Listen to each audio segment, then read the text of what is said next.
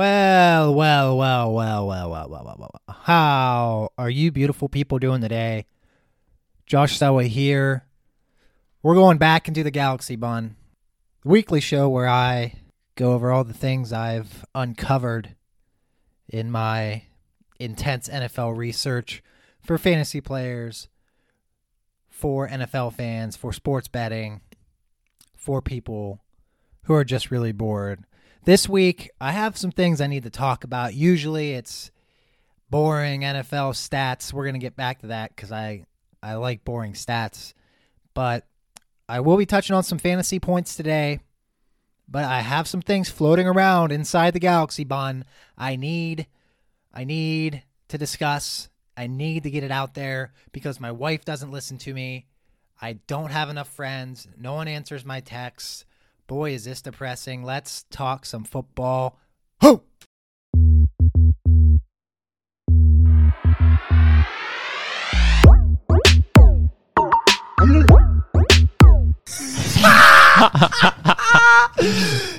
so, what I need to start with here is that I've reached a breaking point. I've reached a breaking point as far as sports betting goes because we live in Ohio and it is still not legal. Lawmakers in Ohio have been batting around this bill, which basically they have the framework for. You know what it needs to be, but it keeps hitting these roadblocks. And now they need to get it, basically, need to get it done before the end of the year, 2021, or there's a chance I might not even be able to bet on the NFL in 2022. I know there are more serious matters out there that need addressed, but this is about a few things. It's about principle, the principle of this is the 21st century. Most people who watch sports are already betting on sports or would bet on sports if they had the ability to just open up their phone and press a button because it's fun. And that's part of living in a free country. Also, happy Veterans Day. But now the rhetoric coming out of whoever these people are that are in charge of this initiative, it's sounding a little questionable once again. Uh, I don't know. Not as optimistic as we were. And it's something about the last time I remember reading what the, the what the holdup was. It's because of these establishments like bowling alleys, convenience stores, if I'm understanding it all correctly, they want these betting kiosks in their store. There's three parts essentially to the sports betting bill. There's the mobile betting, DraftKings, FanDuel, whatever. There is the actual casinos, the books in person.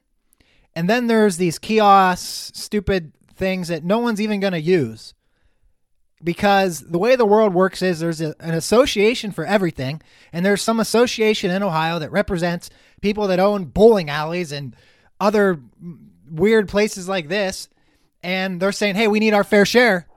We need our fair share." So they're holding this shit up. Is how I'm interpreting it, and how I'm going to continue to interpret it because I can. So this needs to happen quickly because this will be a game changer for me, for Fantasy Unleashed, and my family for future generations.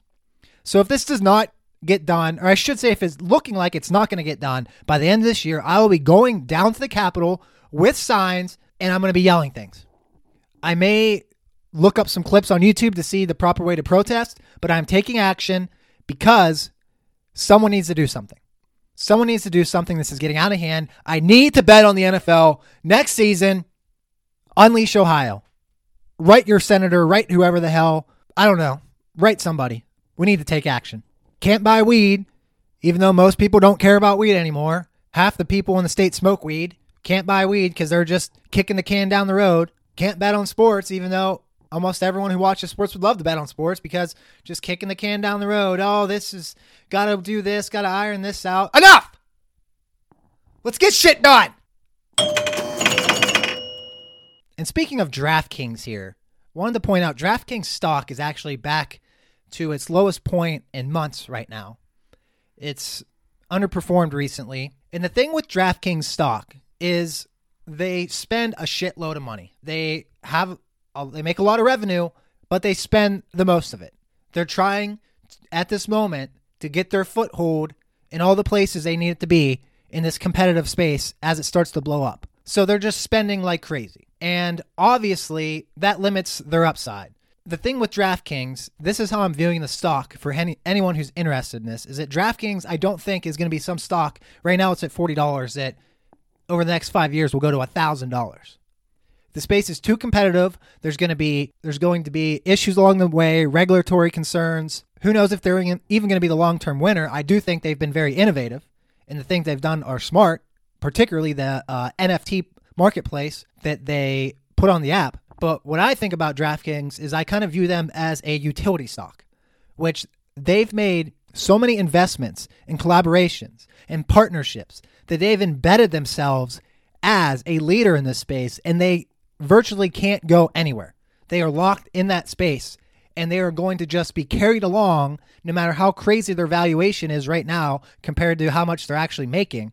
They're just going to be carried along as that mar- those markets continue to grow. It's not going to be a huge winner, but I do think it's almost in my view, my hypothesis is that it's guaranteed to basically double in the next 5 years, just go up. So, unless you're putting a lot of money in DraftKings, I would not view this as a lottery ticket bet. It's not that kind of stock. That's not what you should be expecting. Unless you can invest 10,000, 20,000, a significant amount of capital to take advantage of that climb and maybe dollar average cost your way into it going forward, you shouldn't even be fucking with it. All right, now we can talk some football. So what I did this week, or particularly last night when I drank a whole bottle of wine, was went through fantasy point scoring through nine weeks over the past few years just to see how this year is stacked up to get a comparison here. And the first note I scribbled down last night was that no running back this year has scored more than 200 PPR fantasy points. And that's the first time we've seen that through nine weeks since 2017. So that reflects the damage that that position has endured so far this season. The injuries have stacked up. Derrick Henry would have almost certainly have been over 200 points through this point had he played this past week, but he was only at 191. So the position overall has struggled. One bright spot as a rookie, Najee Harris, he has the most fantasy points by a rookie running back at 159 full PPR points. The most since Saquon in 2018. Saquon had 203 points through the first nine weeks of the 2018 season. Stood out to me as well James Robinson through nine weeks last year had 149 points. Going over to receiver to put what the man himself, Cooper Kupp, has done into perspective, he's scored 235 fantasy points this year. That is the most since at least 2017, maybe ever. I don't know. I was trying to go back further, but my computer kept having this weird virus thing pop up and lights were flashing. I should probably look into that. But definitely through 2017, the only person who was even close through the first nine weeks of the season was Adam Thielen in 2018, who had 214 points. Again, Cooper Kupp, 235 points so far this year. At this point, the last year, 2020, the wide receiver one was Tyreek Hill, who only had 175 fantasy points. Think about this. Kupp is crushing. And Michael Thomas 2019 to just go one back uh, one year further back had 183 points as the leading receiver in 2019. As for quarterbacks, Tom Brady is leading the league in total fantasy points this year at 206 points. That is the fewest by a leading quarterback since 2017 when Carson Wentz was the QB1 and Alex Smith was the QB2. Carson Wentz and Alex Smith. What a shithole year that was. Six QBs this year had more than both of those guys just to show how low scoring that year was. And as far as tight end goes, I don't have anything. I didn't give a shit to look into it. Kansas City Chiefs, last four games have hit the under. This week they are visiting the Raiders in Las Vegas. The game has a 51 and a half, 252 and a half over under depending which book you're looking at according to vegasinsider.com. The Raiders have one of the lowest blitz percentages in the league, yet they still get at the quarterback at an above average rate. It's because their front four is really good. You've seen Maxx Crosby. This is a Sunday night game between the Chiefs and the Raiders, and the Chiefs in this game are still expected to score basically in the high 20s. Do you have the balls to hit the under again? Kansas City on the road against an above average defense overall? Or do the Chiefs somehow figure it out? Another team that needs to get back on track now are the Buffalo Bills, a team that last week I was saying seemed to be going unappreciated in the press. They go out and lay the biggest egg of the season so far, scoring six points against Jacksonville. And I'm watching that game and I'm being reminded of the playoff game last year with the Chiefs, where Buffalo failed to change their offense at all, failed to adjust to what the Chiefs were doing, which was simply taking away their outside receivers, and Buffalo had no answers for it. And it was like that on uh, on Sunday against the Jaguars, where it's like if Buffalo goes in and their initial plan doesn't work, they have nowhere to go. And their offensive coordinator, Brian Daboll, was supposed to be a hot head coach, uh, head coach candidate, and I'm having some doubts about his in-game adjustments here from what I've seen. I think that's fair, but it could also just be a personnel issue where it's almost like what we're seeing with the Chiefs. If you take away these two guys or what they like to do the the best and make them beat you underneath, if Josh Allen's not running for first downs, they have no other playmakers underneath. If you take away Diggs, they don't have a scat back. Uh, Singletary's fine, but he's not breaking big plays. I'm not sure if it's a personnel issue, but they need to find other ways to generate big plays, just like the Chiefs do. What do you know? The Steelers are the luckiest team in the NFL. They've forced a league high 38 turnovers. And no, no, I'm not going to say it has anything to do with the good personnel they have on their defense. It is pure luck. New England second at 36 takeovers. I was not surprised when I saw this. It's making me sick what the Steelers are doing. If you don't know what I'm talking about, I have a bet with Beaver that they're going to hit the under on their win total. They keep getting lucky breaks, and whatever happened to them having the hardest schedule in the league, it's making me sick. And on the opposite end of the spectrum here, the Chargers have forced a league low 14 turnovers. So 24 turnovers is the difference between the Chargers and the Steelers so far this season. Huge. The Miami Dolphins have allowed the most touchdowns in the league at 39 touchdowns. And now they're going to play the Ravens on Thursday night. So I'm sure they're going to add a few onto that number. And what's interesting here is that second on that list of most touchdowns given up were the Cardinals, who've also given up the most yards in the league. Unless I was just really hammered last night. I didn't double check this morning.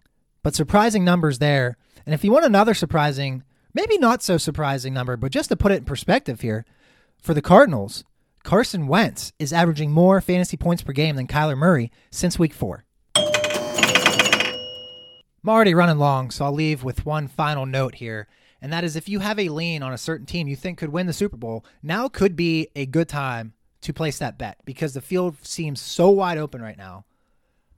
I mean, who would you say is the favorite?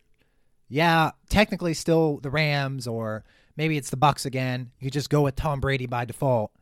But with the Chiefs falling back and Buffalo just shitting the bed, it feels more wide open than ever.